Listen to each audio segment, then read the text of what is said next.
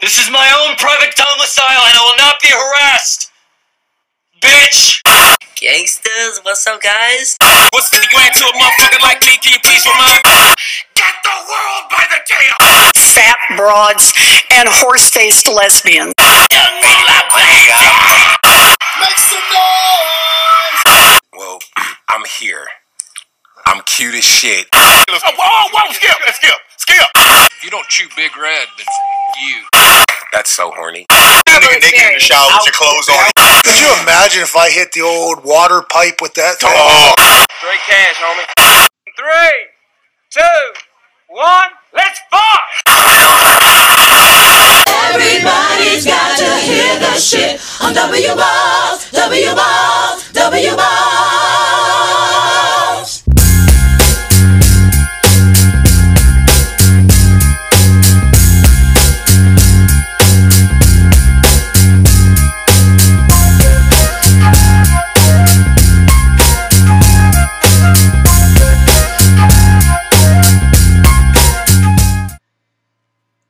welcome back to another episode of Do Not Listen to This Podcast. I'm your host, Sam Lacrosse, and this is a very, very special interview for a couple of reasons. One, it's the day after Thanksgiving, it's Black Friday, so everyone else is out shopping, so I have found something relatively stable and non threatening to do in the middle of today. And that is also leading into my second thing, very, very important type of thing. In, different intro than we're usually doing today because I am in person for this interview for the first time ever, first first in person interview, and I wouldn't want to have with any other people than my grandparents, Lil and Larry Lacrosse, who are now, I am actually in Ohio for this recording of this podcast now, so kind of just a really interesting dynamic. My first non Austin recorded podcast thing I've ever done in probably about a year or so, so it's been very, very interesting. And I want to talk to these guys for uh, a multiple of reasons. One, because they're my grandparents and I love them very much, and they've taught me a lot about life, a lot about everything in terms of what we're going to talk about a lot today, which is kind of why I wanted to interview them first, but I'll let them introduce yourself first. So, and we'll see, I guess, if the mics actually do work when you guys do this. So, Grandma, if you want to introduce yourself first.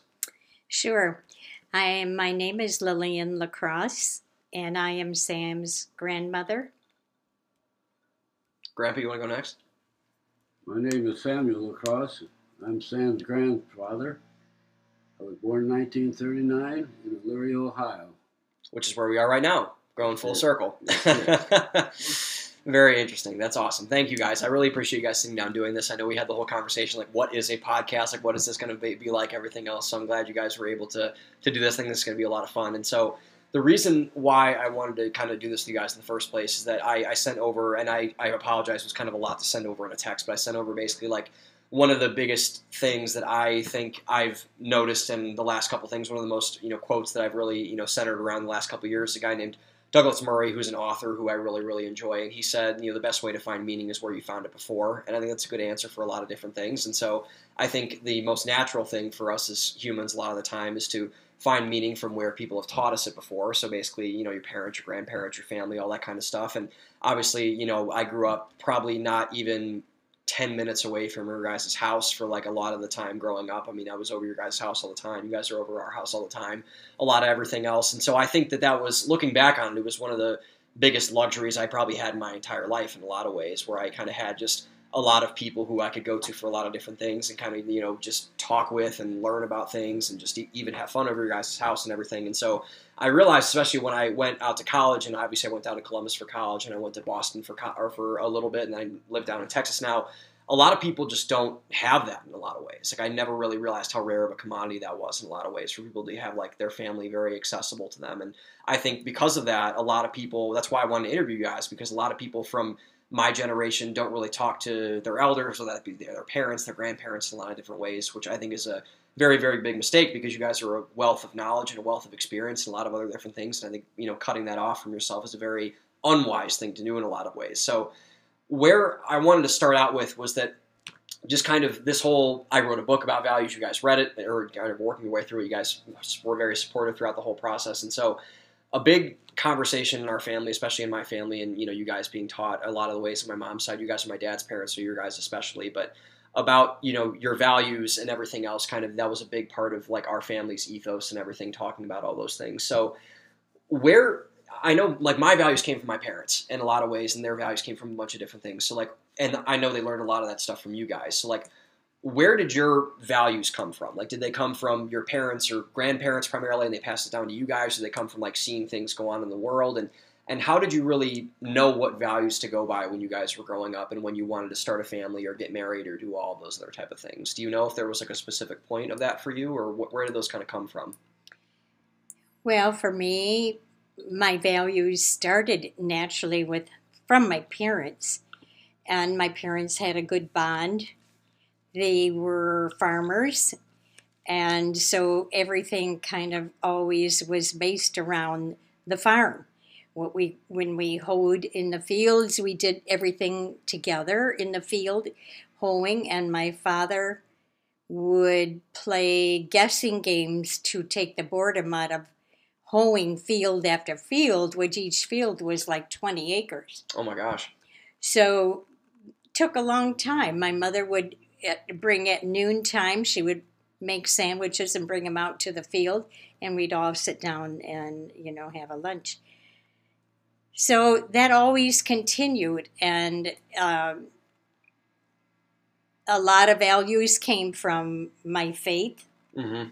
Um, and then values also came from my grandparents too. Uh, both of my parents were of the same um, heritage. They were both, um, which at that time was Czechoslovakia. Um, so both of them had come, all of them from Czechoslovakia at different ages, uh, married in this country, and they also were farmers. It wasn't easy, you know, it takes a lot of money to buy land and whatever. So there was a lot of struggles, even for my parents when they bought theirs. And um, so, yeah, I, I was lucky. We all worked hard, but they had great values to keep hanging in there and keep growing, um, working more than one job at one time Usually they all held jobs besides doing farming. So, um, yeah, that was where I took my values from.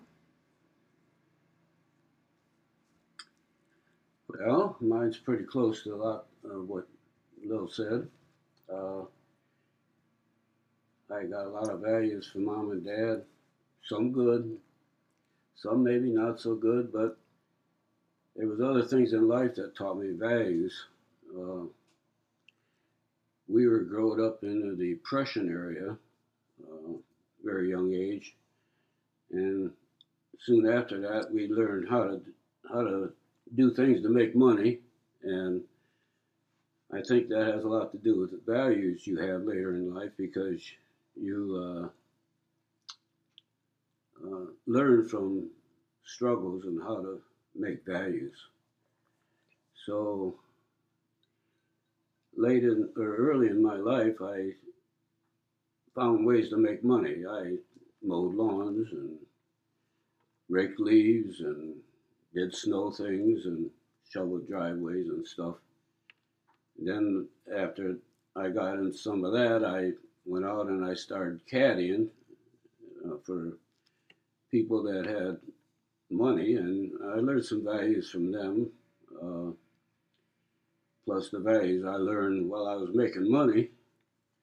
And then after that, I I learned how to do papers, sell papers, and and at times I uh, went down to the bowling alley and set pins at Larry Bowling Center on Broad Street that didn't last too long because it was very competitive. You didn't have a lot of kids that you had a lot of kids for a lot less jobs. So I stuck more or less with the paper route, and uh, then as I was growing up, I uh, after I got my driver's license, I I learned to go out and work as a handyman cutting lawns and doing odd things around. And I worked like that for a doctor, uh, a dentist doctor, for a long time.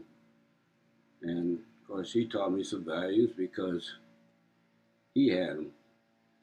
But, you know, all in all, uh, values come from how you were treated from a baby, and uh, and I was treated good.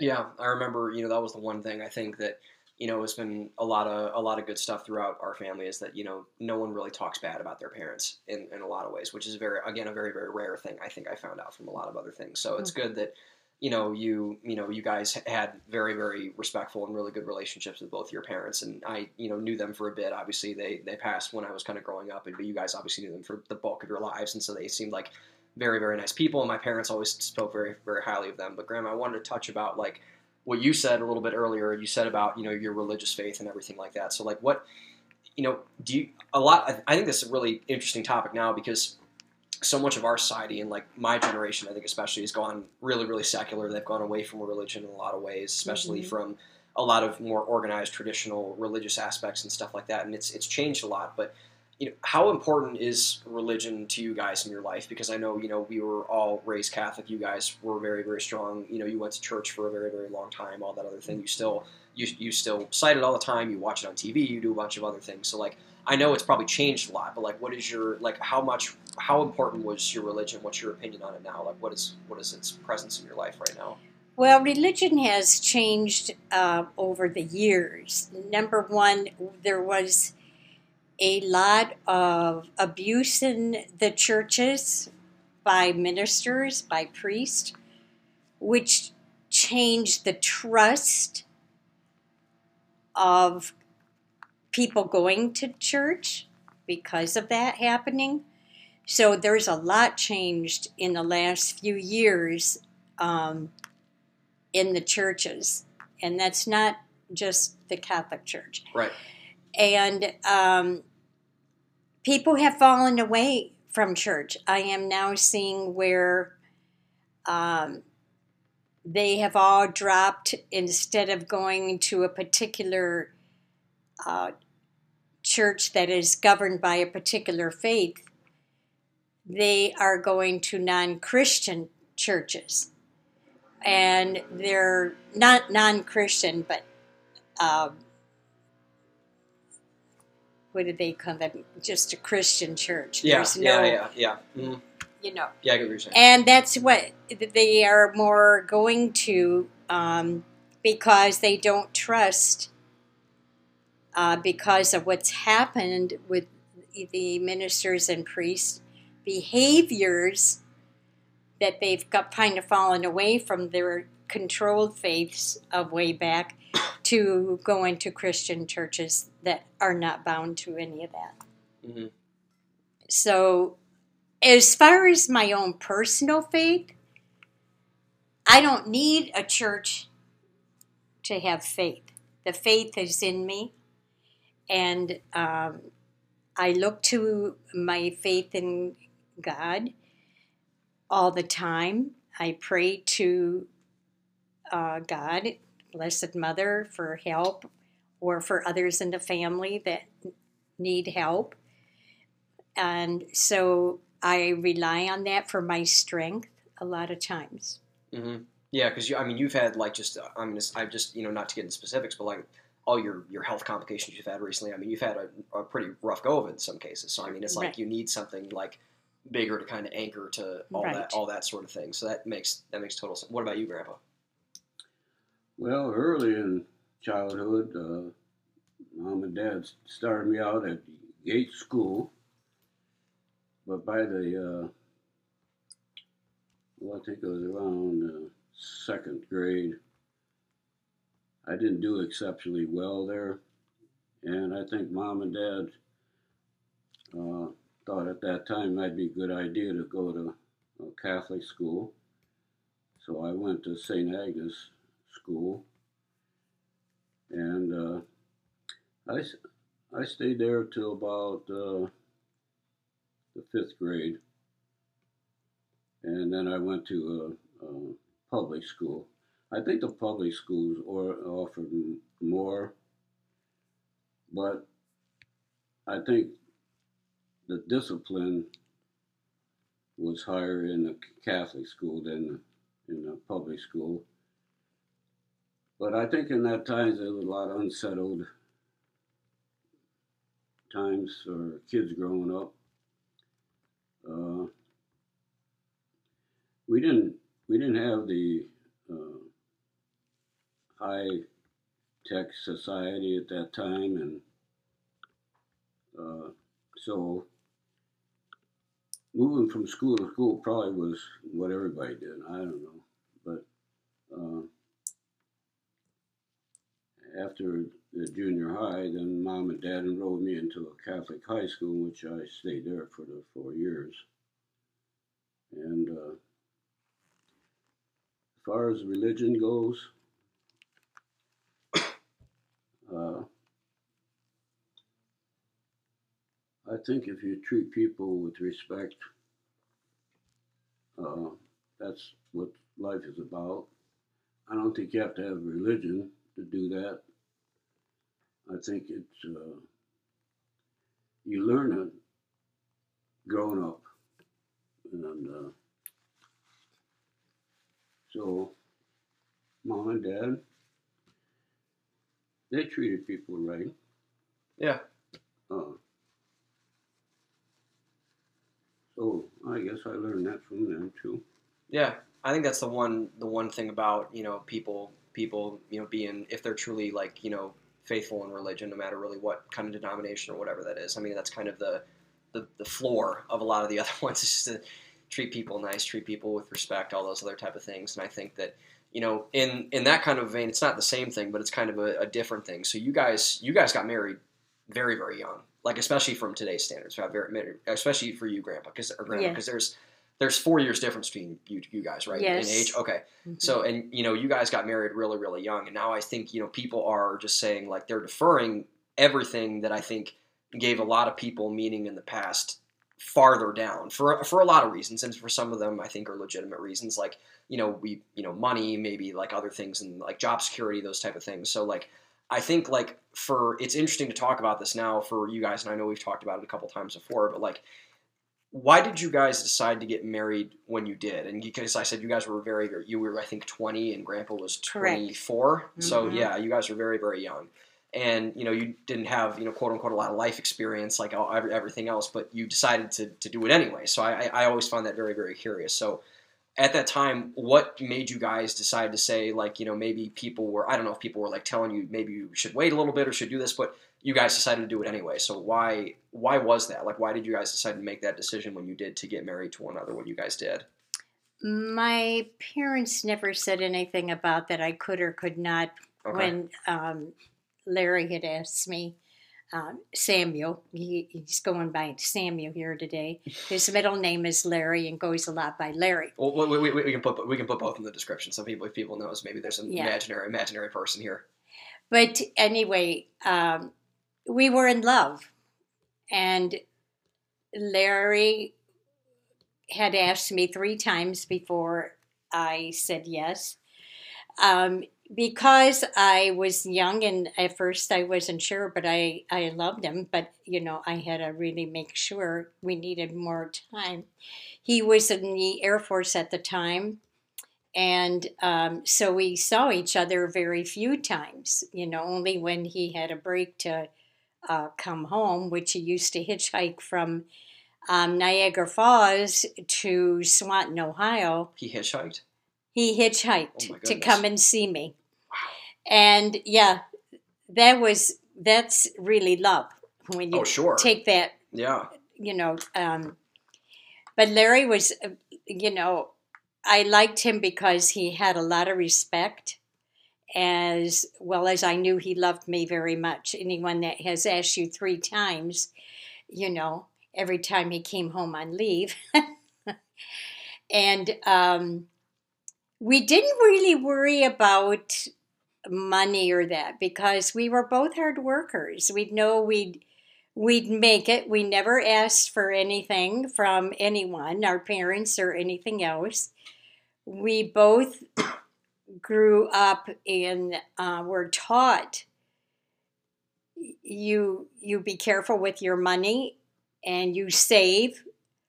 And we were saving a few pennies that we made because I didn't make very much. He wasn't getting very much in the Air Force.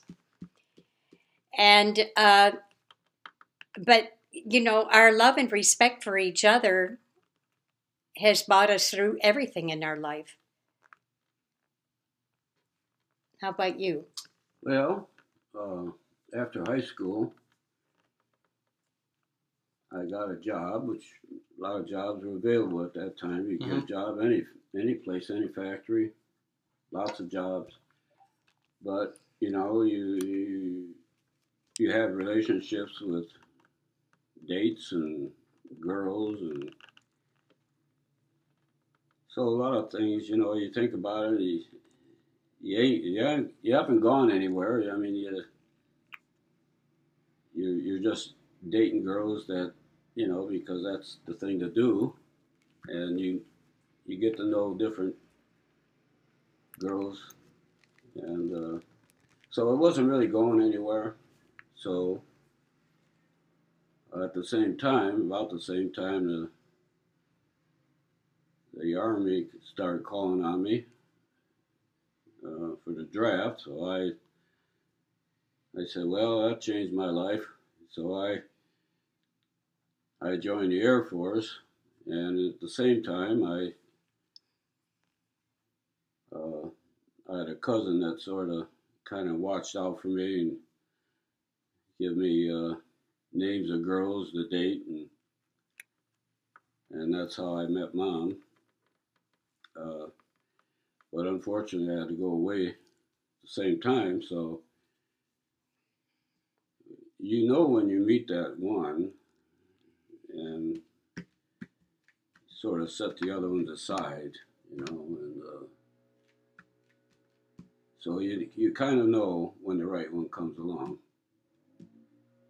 So all the all the other ones I dated and all the other ones I just pushed off to the side because this is the one, you know. So I was 24 when I got married. I I probably could have waited a little longer. Uh, but at that time, you know, things weren't that expensive as they were today. Uh, we didn't have a whole lot, but what we had, we kept up and and uh, so that's that's about it. I mean, other than that, uh, life proceeds. Yeah. So Yeah. after we got married, uh, we went lived in Niagara Falls while I was in the Air Force, and we lived in a two bedroom apartment on in Niagara Falls. So, and then after that, uh, in 1965, when I got discharged, I we all come back to Ohio, and uh, sort of moved on with our marriage. Mm-hmm. Yeah. Is was that? I actually I don't think I've ever asked you. Why did you choose to join the Air Force other than the other branches? They just the ones that like called you first, or was there a reason for that? Well, I got called by the Army first. Okay. They said they're going to draft you and you're going to be in the infantry. And I said, mm, I I want to do that because, uh, you know, instability around the. When I first enlisted, uh, I was the start of the Vietnam War. Yep. And it wasn't escalating that bad at that time, but it did about two years later. So I said, well, I don't want to go in the infantry, but I like the Navy. I, I, I almost joined the Navy. In fact, I I saw both the recruiters in the Navy- and the Air Force, and so thinking about what you want to do in life, you know, you want to. I never went to college. In them days, you didn't you didn't have to go to college to make a Mhm. living. Mhm. But I didn't want to. I didn't have the grades to go to college, quite frankly. Uh, but I knew a lot. I wasn't, you know. So anyway, uh, where was I at here? No, I just, I just, I, I was curious. I knew you always were in the Air Force. I just didn't know if you He- were in why the, you in- chose why, why you chose. And I, I think it's, I think it's a good answer. I mean, it's just kind of like you, yeah. Well, you, you, you kind of, the Air Force gave me more of an opportunity to learn something that I could learn to use when I was out of the service. Mhm. Uh, one was uh, somewhat uh, about controlling planes and stuff like that. Uh, the Air Force taught me a lot about how hydraulics work, and so I, I, I, I knew something when I come out, and I, I'm not sure if I'd have got that in the Navy, but. Uh, so that's that's about it. I got out in '65, Mm-hmm. yeah, 1965. Yeah. And so like it's it's interesting because like I, I think I've I've come to the in my in my head at least I've come to the consensus that it's better to get married earlier than later in life. I don't know if you guys agree with that or disagree with that. I think and this is coming from a non-married person, so who knows if I'm right or not. But like I think generally like I think the more because two of my best friends, I don't know if I told you guys this, two of my best friends just got engaged recently. I saw one on one Wednesday.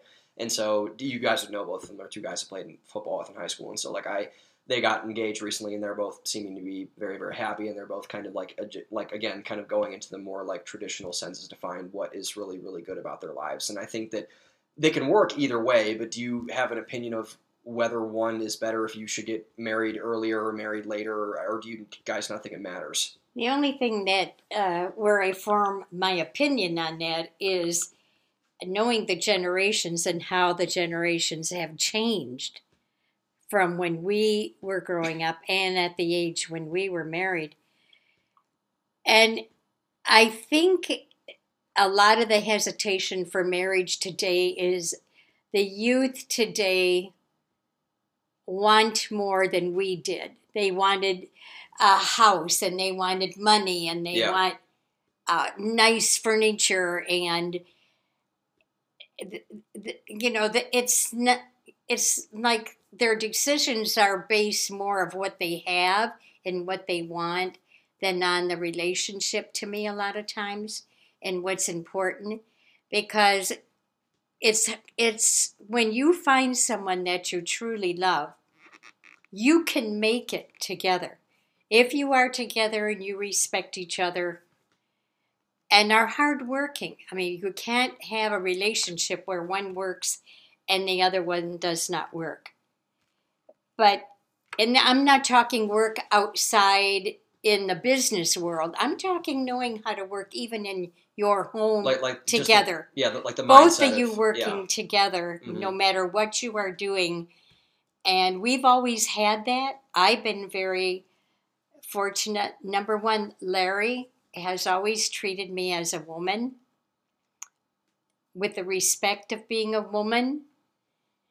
And that was real important to me that i was to him a woman and not just a partner or whatever. Yeah. and that he loved me. And he always helped me. When the children were born he helped with the bath all the time every night. When it came to when they were older he helped in taking and helped me with their needs. Uh, we gardened and we canned it together. We canned lots of food together we used to can you know about 400 jars of, of different types of vegetables and fruit i mean and he was always there i never had to do everything alone hmm when he needed help outside, I was out there raking. I was out there helping. Um, never mowed a lawn much because he loved driving the tractor, but I trimmed the bushes. You know, I mean, you just you just work together. It creates a wonderful relationship right from the beginning when you do that, Yeah. and that should continue till you die. hmm It, it was. I'll get to you in a second. It was. It's funny. It's so funny you say that because like I remember it's not the same thing, but it's kind of like the same analogy. Like I was looking at like houses down in Austin. I was talking to like my mom about it. I'm like, mom, these houses are like so expensive. Like they have all these other things, and she's like, well, like.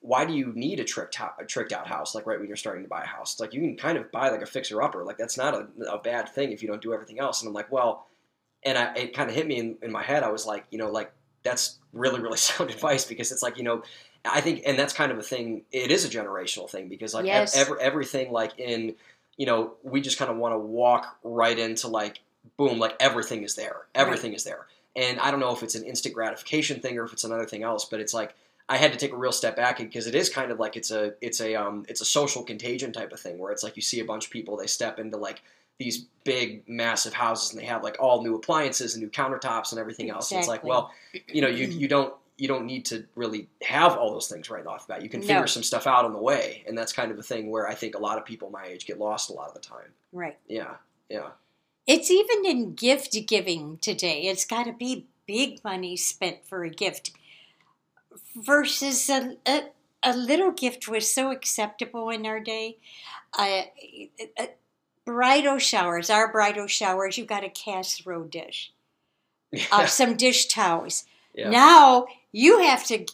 You're expected. They make a list of what they want, and it's appliances, uh, small appliances. You know, it. I cannot believe the expectation of people's want today. Mhm. It's really sad. yeah. They've lost. They've lost what life is about hmm even in going into marriage. Uh, it's not wanting, it's giving, and giving of yourself in a lot of different ways. And I think that's, I think it's very forgotten today. I agree with you, Grandpa. Do you have a, a comment on that about marriage or anything else that was just said or Well, anything else?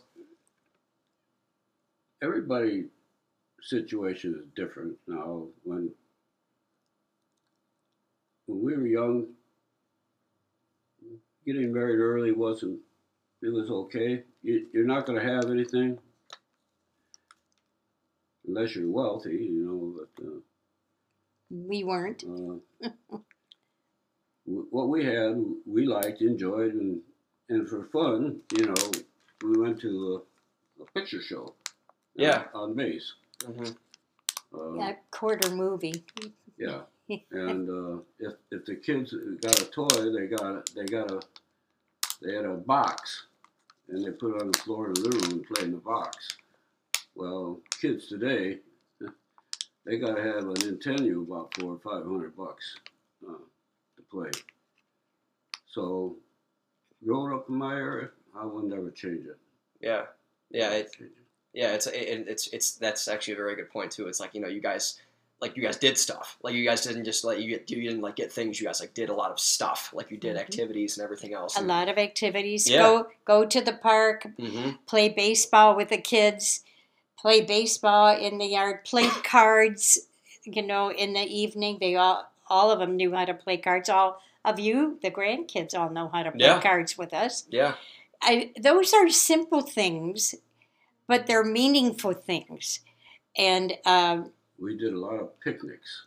A and a lot of picnics. Went to sure. Didn't go out to eat when we went out. We packed. We packed our sandwiches. We packed, and we just took the kids and it and went. I mean, and it, those were um, memorable times, and they all remember that. They remember Yeah. that when we went on a picnic, I made fried chicken. They thought that was the.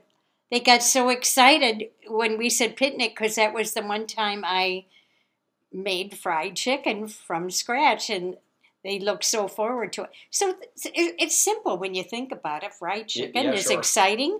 Well, it is exciting for kids who, you know, and it meant a lot to them. We were going as a family and going to have a picnic, and it, they were going to have their one of their favorite foods. You know, so So that them kind of things uh, give you values. Yeah, right. sure. Yeah, Mhm. Not expensive toys. They- Mhm. They, don't give you no values. Television doesn't give you any values. hmm It's what you're growing up with. and and time to talk. Uh, uh, Grandpa and I, when it came in the evening, we got the kids to bed. Uh, we went on the front porch uh, in the nice weather times and just sat and talked. We didn't watch TV. We didn't sit and read books. We talked. We talked about life. We talked about future. We talked about kids. We had conversation.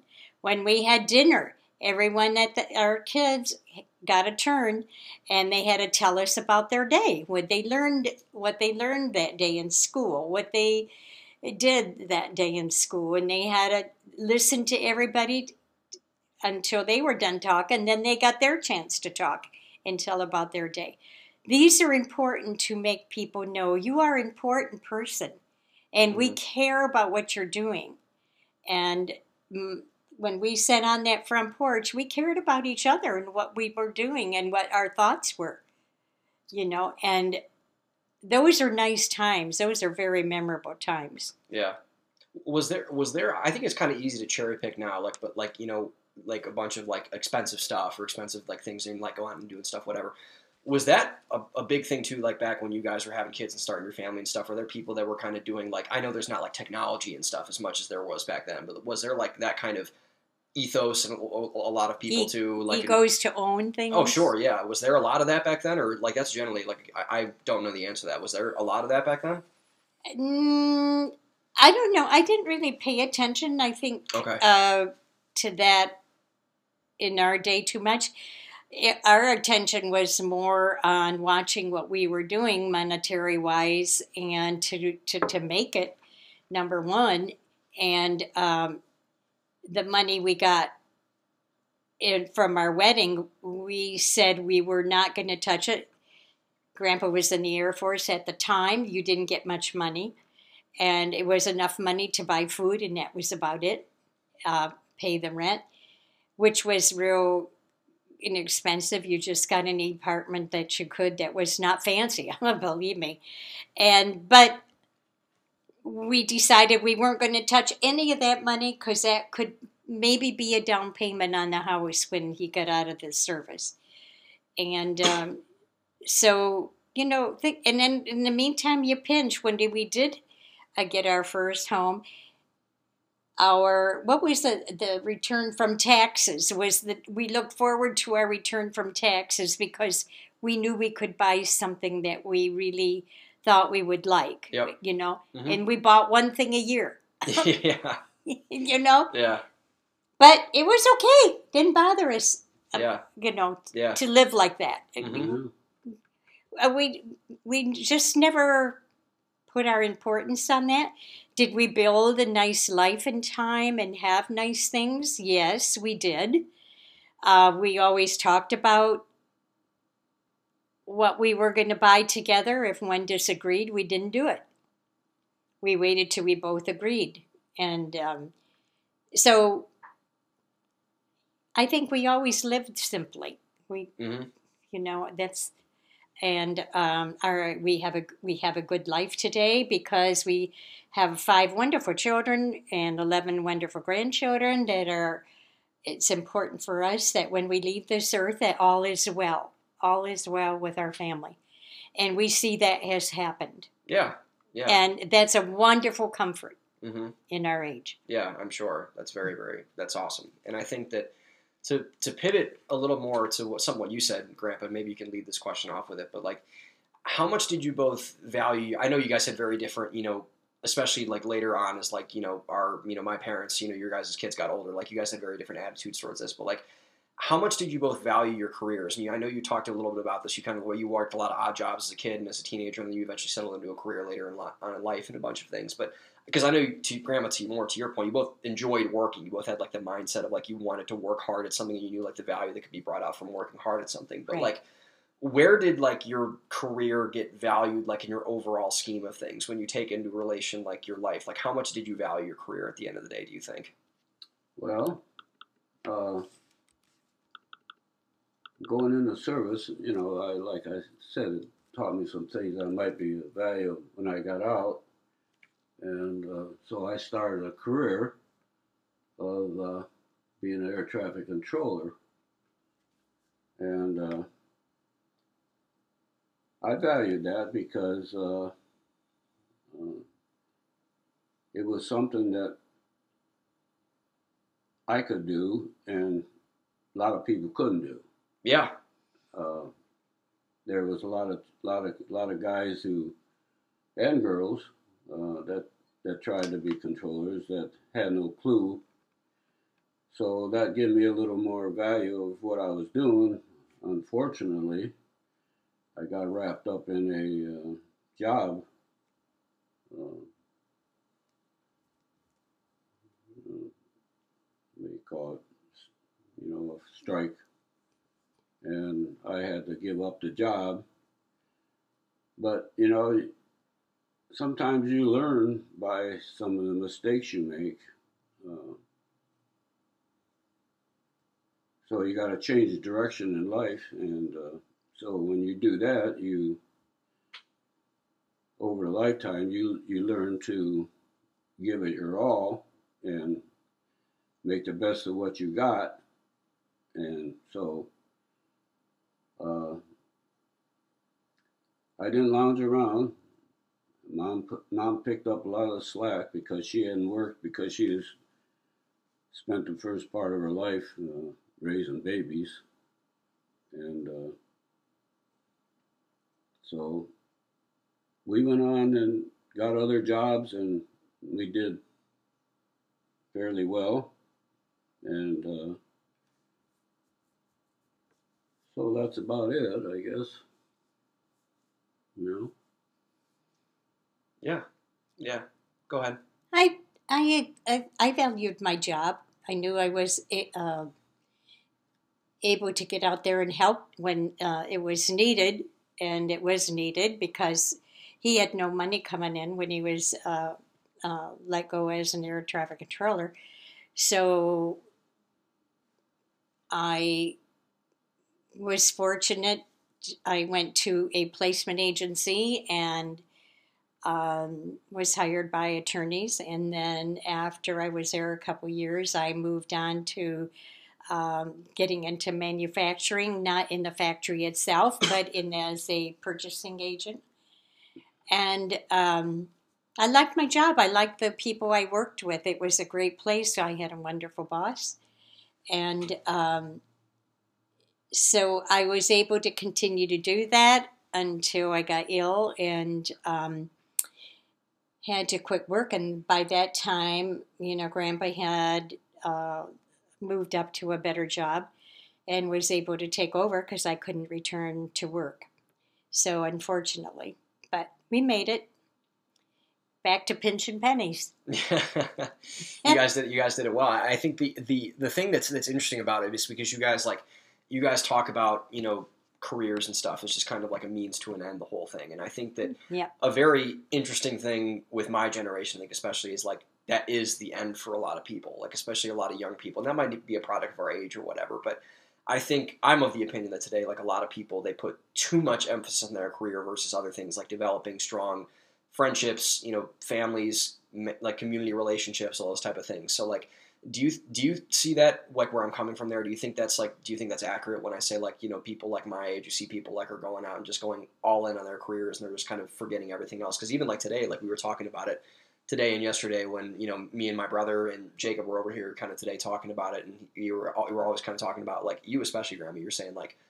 What does your church do? Like, are you meeting people through your church? Are you doing this? Are you doing everything like this? Grandpa, you said it before too, like all these other type of things. And so, like, it's both important, but do you think there's too much of an emphasis on like career versus the other things for like people our age today, or do you think that's kind of an overreaction on my part? Well, everybody's life is different, and you have to weigh your importance in your life. Mm-hmm.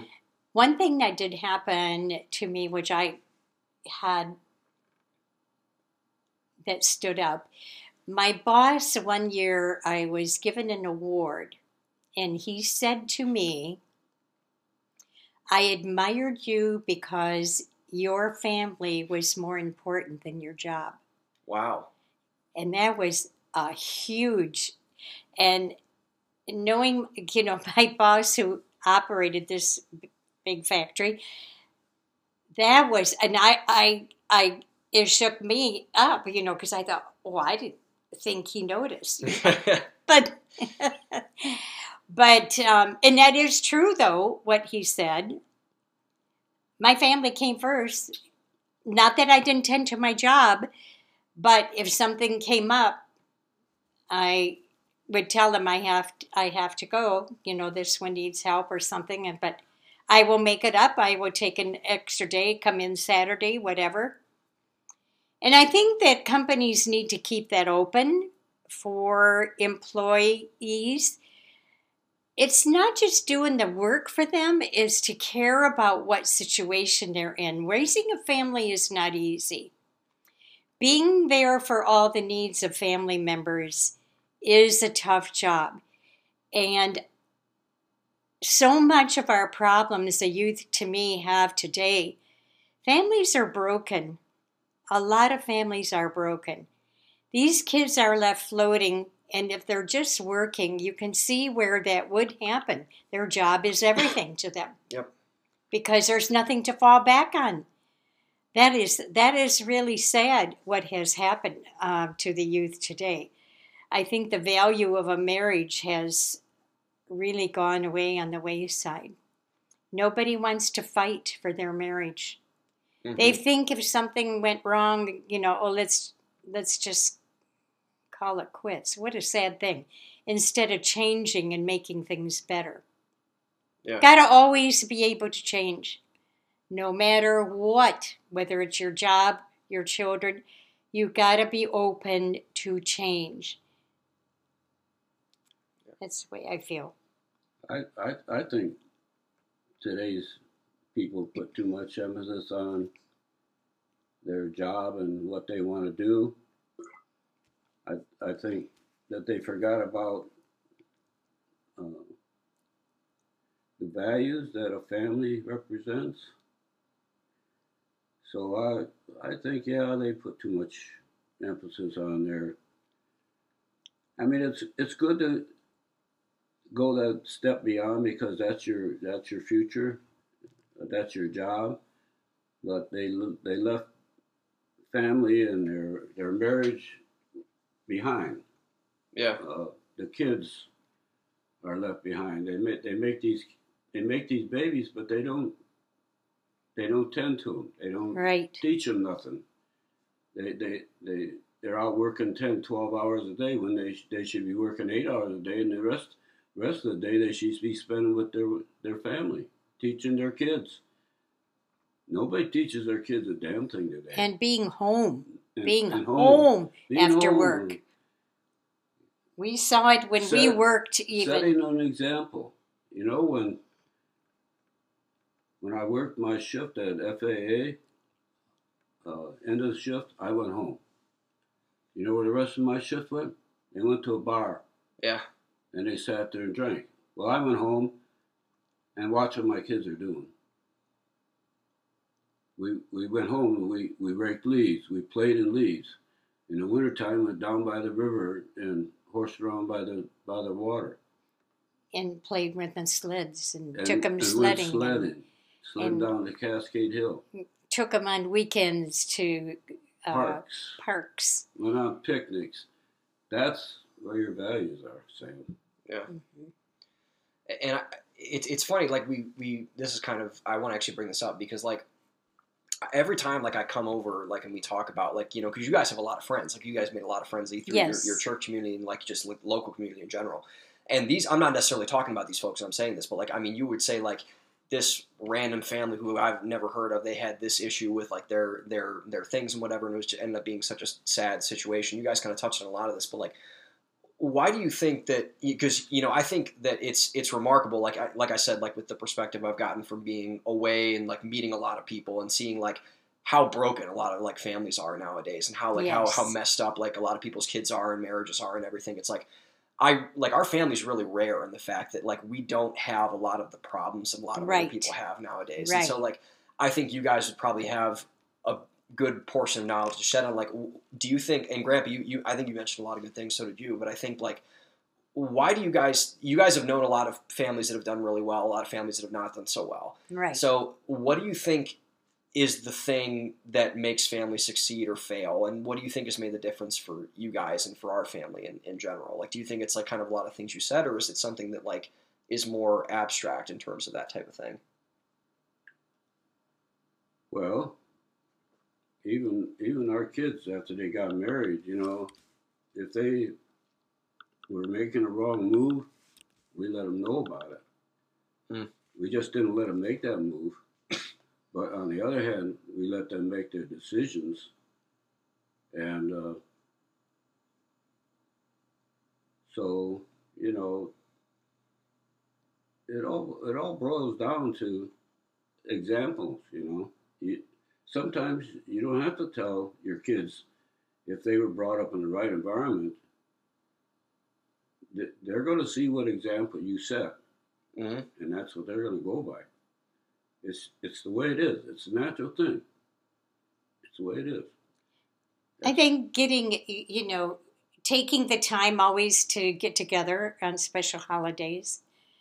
And uh, we've gone vacations together, our families, and um, being around for when they needed help with their children, when they were going somewhere or had to go to doctor with some and their other kids were home. We jump in and go over there and help. Um, it's being around for each other and also having fun together not always being you know uh, doing things on their own you know that's what's important and our all of the five have done that you know um, have been generous to let us now in our old age you know come to their place that they have in their warm areas such as arizona or florida and let us be there and they're home to be in the warm for a couple weeks or a month.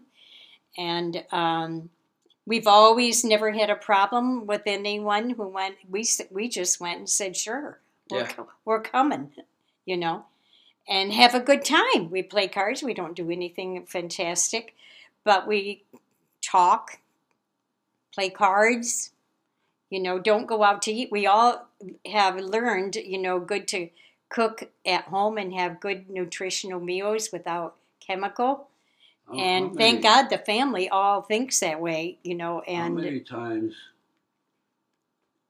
in today's family can you do you ever see them play games in the house? Right. Yeah. That's that's non-existent anymore. hmm When we were brought up, my dad always said, "Deal the cards." Went to her mother's house, her her mother and dad's house. Deal the cards. Yep. Play play games. Sing at Christmas. sing at christmas yeah just all wonderful memory It's things not that way. no Yeah. W- no Well, it, it's interesting because like you said something that made me think about like you know I was you know I lived with you guys for a summer when I was a lifeguard and I don't know if I told you about this like during all the things because I worked a lot that summer I worked like yes 60 you did like 60 hours a week at, Right. at, at that place and so I was over there and doing a lot of things and so like what I thought was very interesting is that like I got an insight a little bit into and I was young I was in college when I was doing this when I was living with you guys but like I was you know I got an insight into kind of what like today's parenting was kind of like but it was like a weird spectrum of that because like a lot of the parents they were workers and so like um, they would just kind of like give their kids like here's 60 bucks like go you know spend the entire day at the pool the pool's your babysitter Mm-hmm. and so they only knew like the really positive stuff which is here's a lot of money go out and you know get your like Right. feed yourself for the day but then those kids when going unsupervised to your point would also say like they would misbehave and they get in trouble and they do all this other kind of stuff because they had no guide like literally no guidance except for like you know people like me who are not their parents like and Right. as the lifeguards like telling them what to do and so it was it was you know they would go and they would you know just play with their friends for like 12 hours a day that's fine whatever but then they would a lot of them would get in trouble and we'd have to basically say we'd have to hand them off to their parents at the end of the day and say mm-hmm. like you know listen like your, your kid's breaking all these rules or doing all this stuff like they're you got to go home and like fix this because we're not going to tolerate this anymore and we don't want to kick them out in the middle of the day.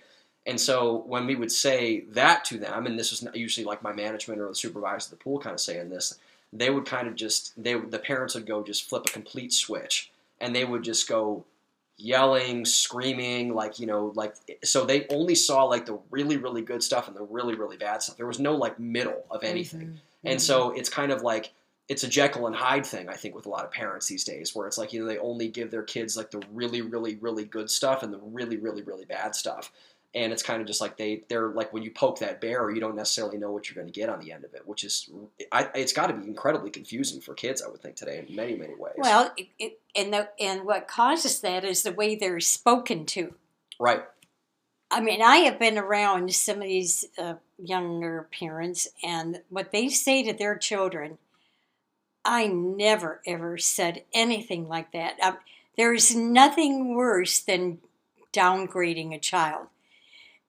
You pick them up, not push them down. And one, you know, the, it's how you yell, how That's ridiculous. Now, I'm not talking about, oh, you shouldn't scold your children. Sure. You should scold your children. You should guide them and let them know there is going to be consequence if your behavior is not correct. Mm-hmm. And if and stick to it. If you say you have to do this extra chore for what you did today, then stick to it. Don't let your child stand there and convince you, but I wanted to go here, I want you stick to it. The only time you don't let that interfere is if there is a special occasion for that child and he is being punished. You never hold that punishment for a special dance at school or a special occasion that they can never ever regain ever again because occasions only happen once. But the punishment should continue when they get home. So, but yeah, I do believe in a, a discipline for children, and I also demand an equal balance of love. Mm-hmm. You get one of those off balance, and it's all a child hears is negatives, they're going to react negative all the time. Yeah. That's hard to deal with, even as an adult. You know Sure, yourself. yeah. There's nothing worse than to have people be nasty to you, you know, whether you're driving or whatever. How many times did you go anywhere? You you store the restaurants. You go anywhere, and you see an unruly child. You know, Yeah. and the mother and dad are just screaming at them. You know. Well, that that shouldn't have ever happened. Mhm. If they would have been taught from the time they were in diapers to the good, the good things and the bad things, that child would never be that way. Mm-hmm.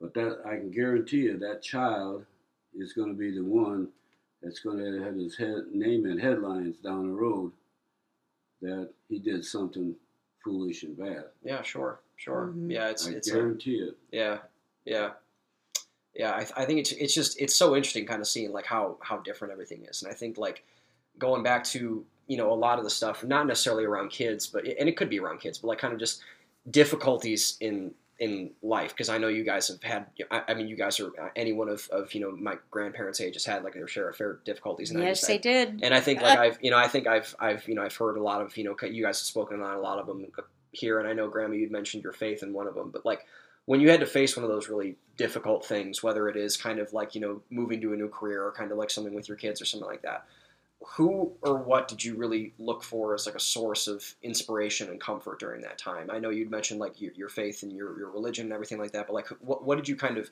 lean on during times of challenge and, and Oh, everything definitely a grandpa. Mm. We leaned on each other all the time. I, Together. yep, always together. I, I don't know how I would have got through my illness that I had for 20 years if it wasn't for him. I I am thankful every day for his support because we lost an, uh, a, good size income and for all them years that we were never able to gain back. But we we made it because of our support with each other, being careful how we did things and and but his support and his love have been so special to me all the time never has gone away Any any decisions, always together, always together never one. I don't care what it is. Money wise, buying what we need, going anywhere going anywhere. we always discuss Always. it in together Both of us, not one. Never, never went to bed in an argument. nope Yeah, Never. yeah. Were- never when when like let's just say like I'll use my, my dad's easy scapegoat because he's my dad. So like like like if that was like if you were like mad at my dad for something, for example, would that be like would would you would you resolve it with him before you know everyone They go to too? bed? Yeah, oh absolutely yeah, yeah. Okay, yeah. Like i remember one time i have a good example of that oh geez. one time we went somewhere we went out we come home and there was a broke a tiny little crystal swan that i treasured and it was broke when we got home. And no one would own up to it who broke it. So we talked to all of them that they should be honest and whoever had done it. And, uh, you know, everybody said, I didn't do it, I didn't do it. Uh, five, five, I didn't do it. So we all go to bed, and in the morning, we find a note. I think it was under your pillow. And it was Aunt Shelley. oh yeah. And she wrote a letter that I'm really sorry I broke this one, and I'm sorry I made everybody else have a punishment because of what I did. and, you know, so her conscience was working. hmm It bothered her. She couldn't go to sleep without telling the truth. Well, it speaks to that like culture of accountability you talked about, like when you have that set of attitude in your kids. Like, I mean, if even if it doesn't, if it's not like a right away thing, like eventually it does, it does create that conscious thought where it's kind of like, Right. okay, I, I should probably you know put this to bed and, and do the and do the right thing at the end. Right. Okay, that, that's that's interesting, and I think like following up on that too, like you know, going through some of the really hard things, and obviously, you know, with with your illness, grandma, and with some other things you guys have, you guys might have had, it's like, do you guys think at the end of the day that you were better off or worse off for the things that happened? In some instances, do you think overall was a net positive or a net benefit or, or a net negative? that You guys went through some of the things that you went through. That, that was they were very very hard when he, when he lost his job as a air traffic controller, which he was very good at. That was a terrible terrible thing, and that has still been a sore spot now even today. And sometimes things that happen like that in your career you can't get over and you go on but you don't get over it you know and the um the cruelty that caused for a lot of men. Some had committed suicide over it. A lot of families were broken up over that. Um a lot of loyalty outside their homes. We didn't have it, but um, there were a lot of the men who did. Um, was broken. So yeah, yes, it does affect you, Mm-hmm. Yeah, but it and it's not easy. Uh, it's always there. Yeah, but you guys were able to overcome it though. We overcame it together by encouraging um, Grandpa that we're going to be okay. Yeah. But did we both ever forget it and what it caused? It caused a lot of problems um, that we struggled with later, monetary wise, you know, and um, weren't able to help the kids in their college education like we wanted. Um, they had to do it on their own by working um, during those times to be able to make it and staying at home and going to college versus away. You know, um, they had to find a place close enough to home. Here, here's a point. The kids did exactly the same thing that I did when I was a young kid. Early, early days of my life, the, the, depression in the, the years following, it, it just never developed into a, a big time thing. But you you always have that. The, the kids did exactly the same thing I did. They all Survive. went out and worked. They survived. They've got jobs. They they they did this to survive uh, their own Help their career. their own career. So I I did something. Yeah. No, I did was. something. Well, I actually wanted to ask you about. I never really realized that you were really close to like the Depression era stuff. Like, I mean, that was only ten years I before you were was. It was it Yeah. was forty three and forty two. Mm-hmm. I was born in thirty nine, so I Mhm. was a few years old. But I I remember mom and dad. They went through it. You know. They struggled. I mean, they had times his mom made like spaghetti with oil on it as a meal. I mean, they struggled to get food, and uh, it was it was Yeah. it was hard times. I remember mom making bread. I remember mom, you know, Plus working. and she always worked. Never stopped working from the day she got married. Mhm. Always worked. Yeah. hmm So we were on our own, Laura, Tony, and I. But you know, we were kept busy. We had jobs. I mowed my own, my dad's lawn. I, you know, I mowed other lawns. Laura went out and worked it too. And Tony was kind of a younger age, so he was kind of just watched over. But uh, You go on and you do I look the at it and I best. say, these kids did the exact same thing I did when I was young. hmm When things got tough, the tough got going. right. You know. You didn't cry in your milk. Yeah, yeah, Uh, As the Yeah. saying goes. So yeah. I think I think this might be like self-evident in terms of like the conversation we've had, but like as you look at like you know you, you look at your life now, it's like kind of like what is the thing that you value the most in terms of your life as a whole? in terms of my life as a whole, um, I value our marriage. Um, you know, I value my family, all my kids and grandkids. They're the most important thing to us. And um, my faith has always been there. You know, I mean, Mhm. that never goes away. It never will ever. But um, yeah, family and you know, first grandpa and then the kids and the grandkids. We will always be there for anybody, and um, and they are for us too. It's not just one way, you know. Um, when I don't feel good, he pitches in and does things, and vice versa. You know, you just and it's not like a chore or anything. Mhm. Yeah. It just it just that you care and you love, and love is a very strong thing. It's so easy to give. It's not hard. Grandpa, what about you? what was the question? What do you what, like? Is you, like it, what, like is you like what do you value the most out of your like in life now? Like what do you like? What do you get the most like joy and um, and value out of? Well, there could have been a lot of different directions, but we met in the early part of 1962, and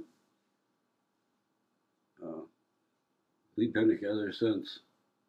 We do things together. Everything's together, you know. I get emotional sometimes. No, it's okay. It's good. It's good. I think, like I said, I mean, I think it's kind of We've been yeah. married 58 years, and we've never strayed. No, Yeah, It was easy. Could have happened. I mean, that's that's what goes on today. Yeah. You know, but you know, it's just we love each other, and we just, you know, we have arguments. The love is outrules them all. You know. yeah, yeah. One more, one more kind of question about like the like more younger people. Well, I guess two more questions. Like one is more like kind of pointed, I guess, but like why do you think it seems that young people are going away from more traditional things? Because I mean, you guys speak about these things, like you you just said, like you you get emotional thinking about like the things that have gotten you value, which the things have gotten, like I said in the very beginning, like the things have got people have gotten value out of a long time, like more traditional things, traditional values. And do you think? I would think the answer, and I think the answer is yes. But like, do you think that like going into more like traditional things to get meaning and value out of your life of is better than what people are doing now? oh, absolutely. Yeah, like Yep. wh- like why why do you think? I'm generally like why do you think that is? Why do I think it is? Yeah, like I think I think it's it's just interesting. Well, because they've because- they've strayed from from uh, family life. They're even if they're single and out of high school or out of college. When you are with family and what you celebrate, and where wherever you go, there's a lot of strength in family unity, and when you stray from that and you strictly do only with friends and whatever, a lot of friends do different values than what you have. Yes, it's good to go with them, but you also, we have uh, uh, five friends, five couples, Mhm. that we have been friends for over 50 years. And they are wonderful people. but they some of them have values that I would never want to pick up. Mhm. And you you sort that and you come home and count your blessings that you don't have that kind of value of, of your life. And um, you know, People people today do not know traditional values. Yeah. Because something was broken down years ago. We may never see that again. The life that everybody's the direction of life everybody's taking now, those traditional things are gone. They're lost.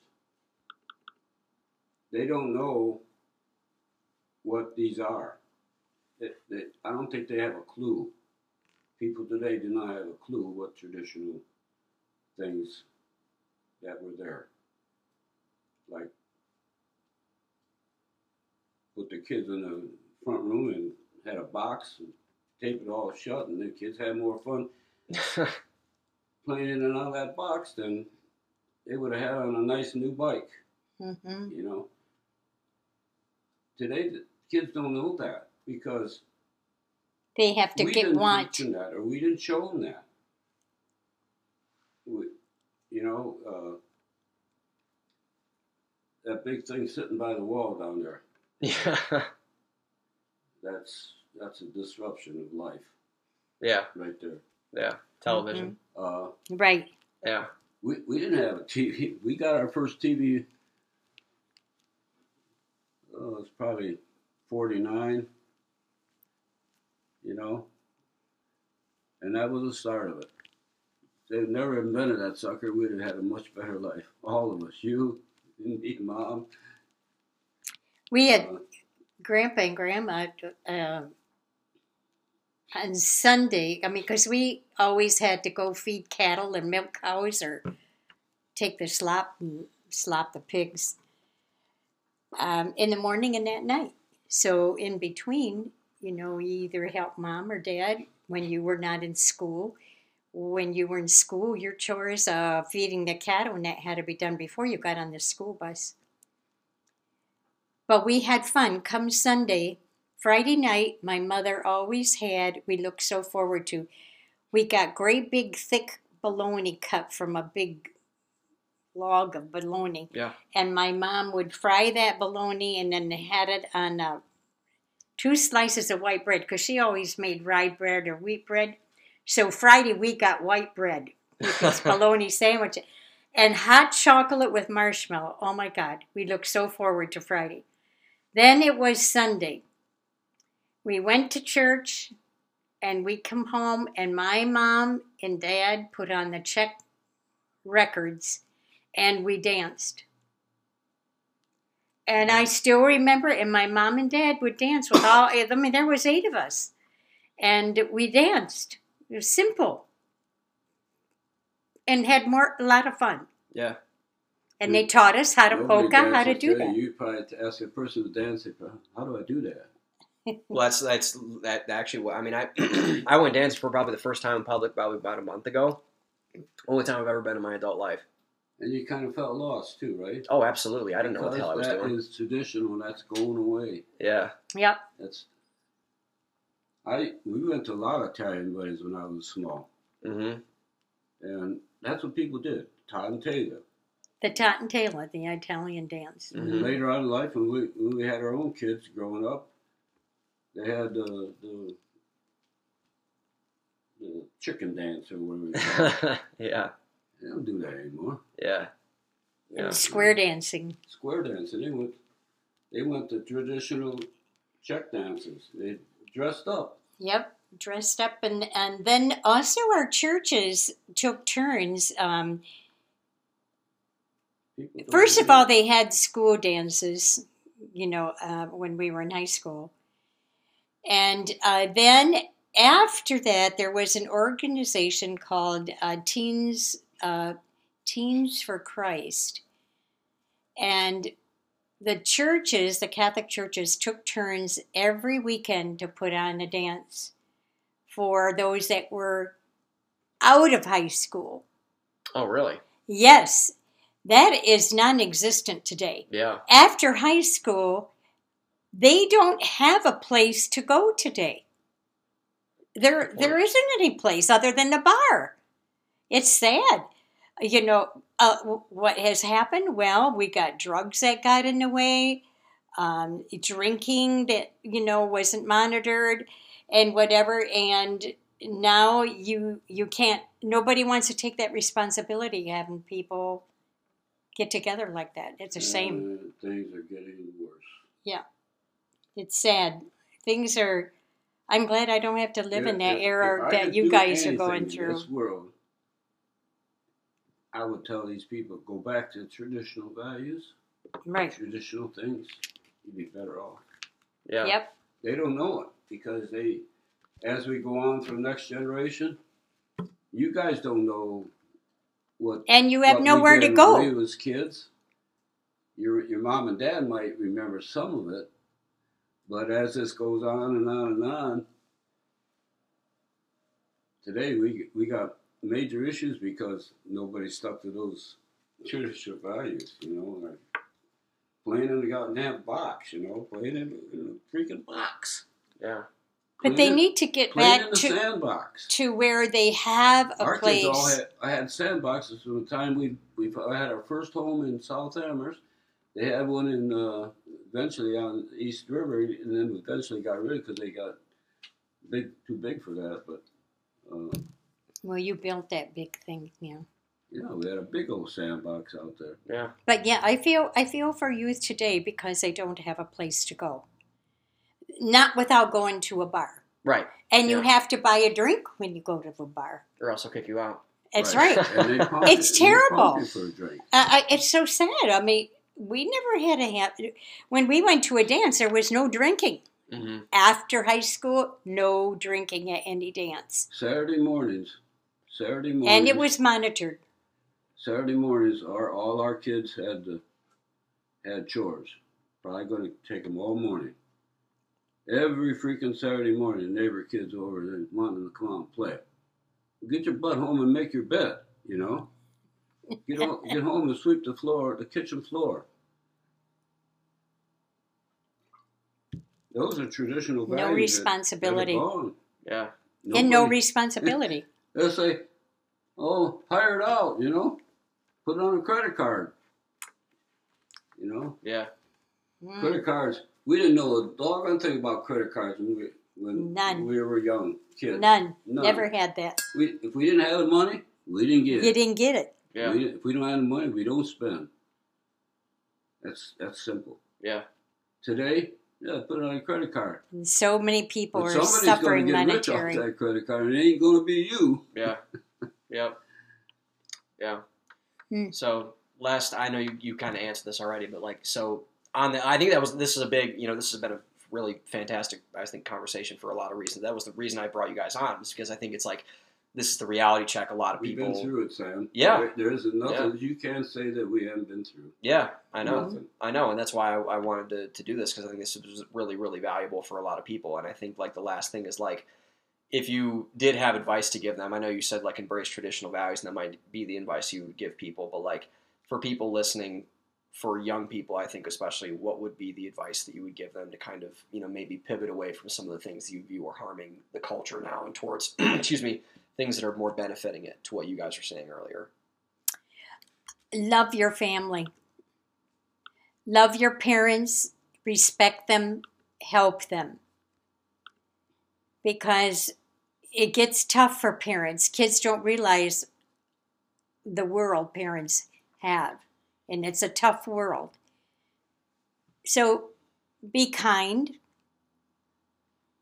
care about others, even a brother or sister that struggles, care about that struggle they're going through, spend time with them. You know, it's good to have friends and have friends over and whatever. We always had that with the kids. We always took time to have their friends over. Friends were always welcomed in our home. Yeah. And um, and they loved being there. I think because they had rules to bi- abide by. Also, it was always funny, and um, you know, just just stick to family and care about others, not yourself, but love someone more than yourself. Yeah. What was the question? If you had advice for young people, I know you kind of you've already answered it, so kind of. I say I see you don't have to give a second answer. But like, some new ideas. if you, if you- well, there you go. If you have um if, advice for young people, what would it be? Advice? Well, advice. It's hard to advise anybody today because they don't listen to you anyway. Well, I don't know if anyone listens to this anyway, so you might as well you might as well throw it out there for someone to someone to catch if you have I, any. if I had advice to anybody and they were willing to listen, I would tell them, least of all, don't don't be mean.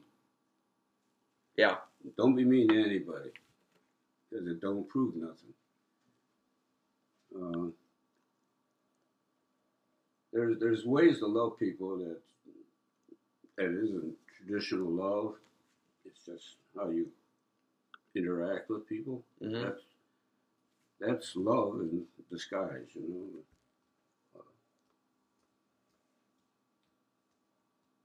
You you you got to show some direction because a lot of people don't. They wouldn't know north from south. Yeah. They they have no direction, so they even outside you don't know north, you don't know south or east or west, but you put them next to you, and if you give them some kind of direction, they're they're thankful for that, you know. Mhm. So uh, sometimes it's hard because you have a lot of hate. There are there is a lot of hate in this world, and, and sometimes people promote that. That's that's what they that's what they enjoy doing. Uh, it leads to nowhere. Uh, so give some direction to people, and In sometimes they take it, sometimes they don't. But In if a they good do, way. you're a much better person for it. Yeah. Uh, yeah, that's about it, I guess. Yeah, no, I think that's good. I think like I, I saw a um a Mother Teresa quote the other day. It's almost exactly what you said. It's like if you want to change the world, go home and love your family. I think that's Mhm. really really good advice. Yes. So I think it's um this has been this has been fantastic, guys. So I want to thank you again once once again for coming on and and I you think this is something I'll definitely look back and reference and cherish for a while. I think a lot of people get a lot of value out of this. So thank you both for hopping on. I really appreciate it. Yeah, we love you, Sam. Love you know guys you- too. You're doing terrific. Well, thank you. I appreciate it, guys. So, to the rest of the listeners, own the day, open your mind. See you guys next week. Thanks for listening. That's it. Good. Wonderful. The older I get, the forgot I get it emotional Hey, that was no. Is is I mean, it, Hopping, stopping, hopping like a rabbit. When I take the Nino Ross, you know I got to have it. I lay back in the cut, retain myself. Think about the shit and I think it well. How can I mix my grip? And how should I make that nigga straight?